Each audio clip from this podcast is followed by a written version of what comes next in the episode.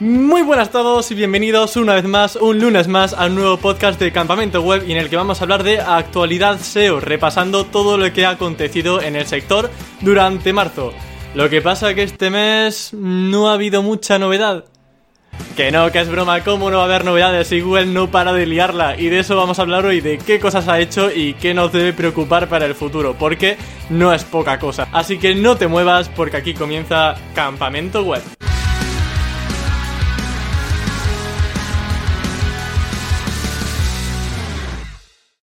Pues sí, Google la sigue liando. Y es que según un informe realizado por SimilarWeb y publicado por SparkToro, una empresa de Rand Fishking, han detectado que más del 50% de las búsquedas que se realizan por Google no necesitan que se haga clic en ninguna web ya que la respuesta sale en lo que conocemos como el resultado cero, o bien un rich snippet, o bien una cajita o una funcionalidad como podría ser la propia calculadora de Google, el traductor de Google, la cajita de información como por ejemplo cuando te pone la edad de un famoso sin que tengas que entrar en ningún sitio web y un larguísimo etcétera. De hecho, comparado con 2019, este informe revela que ha habido un incremento de más de un 10% de búsquedas que terminan en cero clics, por lo que no sería de extrañar que este año 2021 viésemos un incremento incluso mayor en keywords donde no hace falta visitar ni una página web. Donde sí que tenemos un dato un poco más esperanzador es en las búsquedas de ordenador, y es que al final en este tipo de consultas cuando nos ponemos con la pantalla grande sí que parece que hay una mayor intención de hacer clic cuando hacemos una consulta, pero de todas formas estamos hablando de un empate, un 50-50, por lo que no son del todo buenas noticias. Pero vamos, donde sí que nos puede dar ya un patatús y yo me quedo ya aquí en el sitio,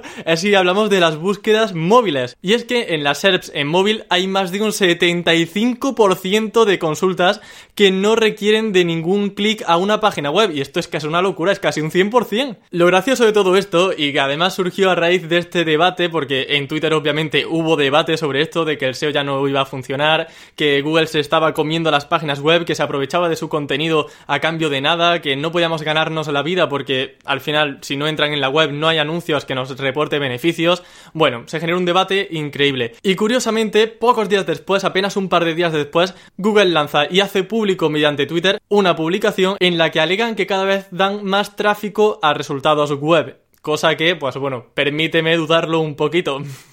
A ver, su argumento es el siguiente, y es que dicen que antes en las búsquedas móvil, por ejemplo, solamente ofrecían 10 enlaces en la primera página.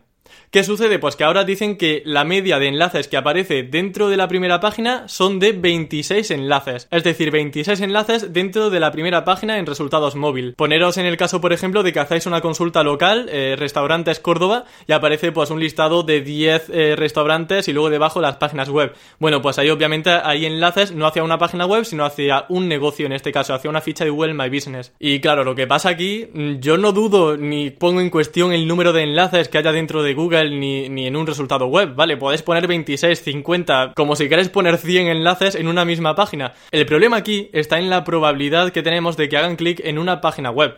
Porque si a mí me ponen anuncios, me ponen una respuesta directa, me ponen una cajita con el mapita y un montón de locales antes, pues obviamente la probabilidad de que la gente vea mi resultado y pinche en mi resultado web va a ser muy inferior a si aparecen solamente 10 resultados en móvil con 10 páginas web. A mí, desde luego, que los argumentos de Google no me convencen. Y para aquellos un poco más escépticos en esto del SEO, por supuesto que el SEO no ha muerto, el SEO no ha muerto, el SEO sigue funcionando. Esto es simplemente una pequeña traba, como muchas de las trabas que ya hemos pasado con Google.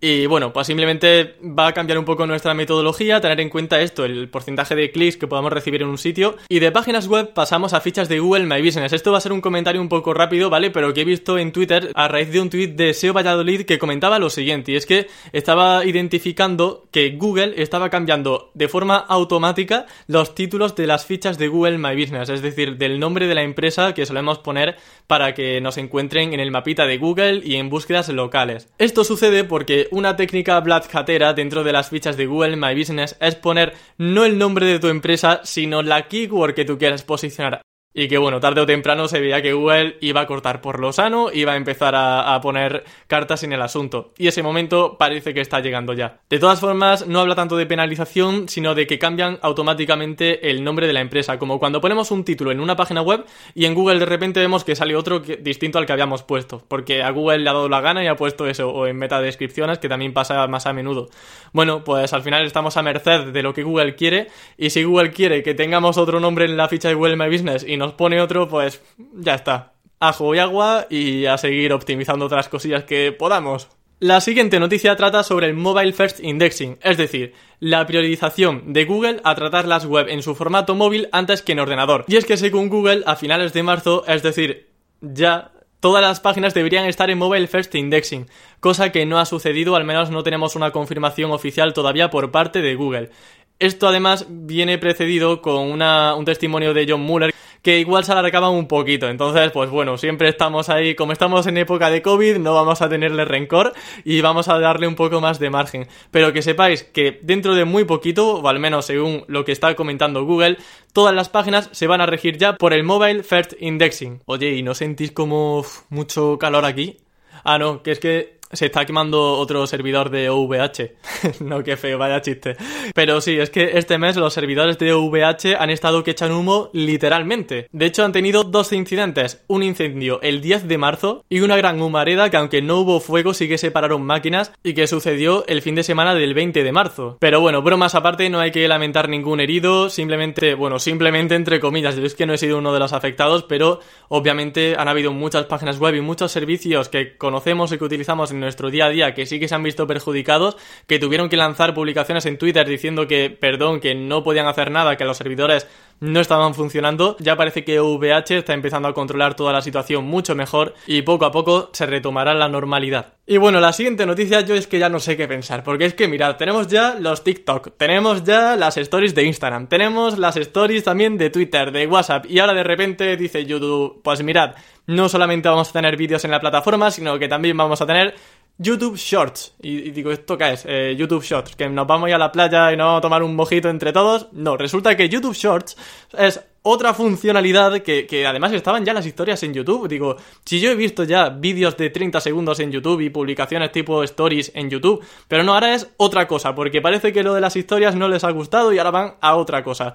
Bueno, pues lo nuevo se llama YouTube Shorts y de hecho no me extrañaría que apareciesen dentro de los resultados de Discover, al igual que sucederá en un futuro con Web Stories dentro de España. Y una de las cosas más interesantes que tiene esto de YouTube Shorts es que vamos a tener como una herramienta interna, una aplicación, donde vamos a poder nuestros cortos musicales o sketches. Nos podremos grabar fácilmente con el móvil, añadir texto, efectos, un poco pues como ya sucede en TikTok. Y pues bueno, tendrán su propio carrusel, tal y como pasa con Discover, tal y como pasa con Instagram, con los WhatsApp, eh, con las historias de WhatsApp y con todo lo que está sucediendo de formatos cortos, rápidos, visuales y musicales. Ahora bien, Emilio, debería trabajar estos YouTube Shorts cuando lleguen a España porque se me ha olvidado lo más importante.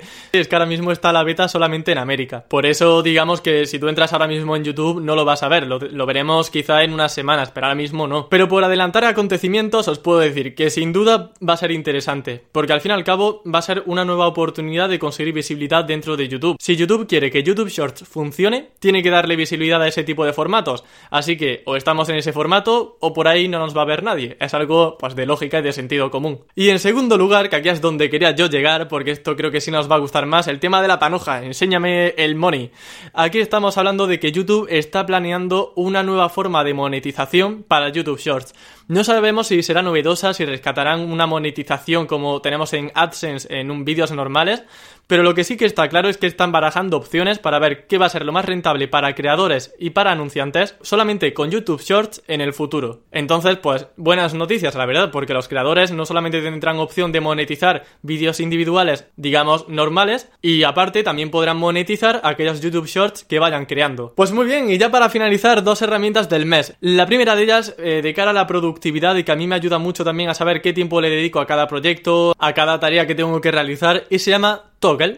Toggle es una extensión para Google Chrome en la que tú simplemente pinchando puedes contabilizar desde ese momento hasta cuando tú quieras, haciendo otro clic, cuánto tiempo estás dedicándole a una tarea y puedes ponerte también avisos. De este modo, si tienes que hacer muchas tareas, por ejemplo, de diferentes proyectos durante el día, pues vas a poder contabilizar cuánto tiempo le dedicas a cada proyecto y así también poder contabilizar el coste por hora que le dedicas a cada proyecto. Y una segunda herramienta del mes, que bueno, no es una herramienta como tal, simplemente quería ofreceros recursos para conseguir imágenes sin copyright gratis, que sé que es algo que se demanda mucho. Y aquí vi un tweet muy interesante de Navis Code de Pepe que comentaba una serie de recursos que yo además utilizo mucho, mucho, mucho para tener imágenes gratis y eso sin copyright para mis páginas web y que además son chulísimas, hay algunas increíbles y son las siguientes: unsplash.com Pixpri.com, Pixabay.com y Pexels.com. Para mí son de los bancos de imágenes mejorcitos que hay ahora mismo, gratuitos, así que os recomiendo que le echéis un vistazo a todos ellos para conseguir recursos para vuestras páginas web sin pagar nada. Y si estás escuchando este en formato podcast, no te preocupes porque en la descripción del podcast y de este vídeo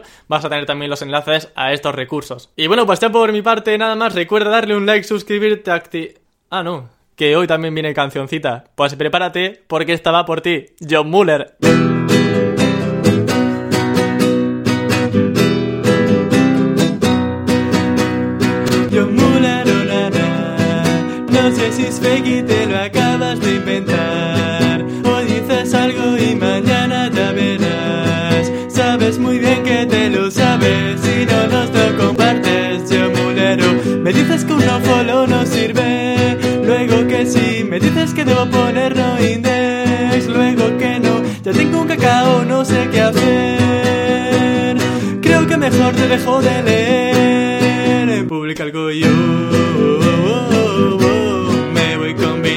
ben existo un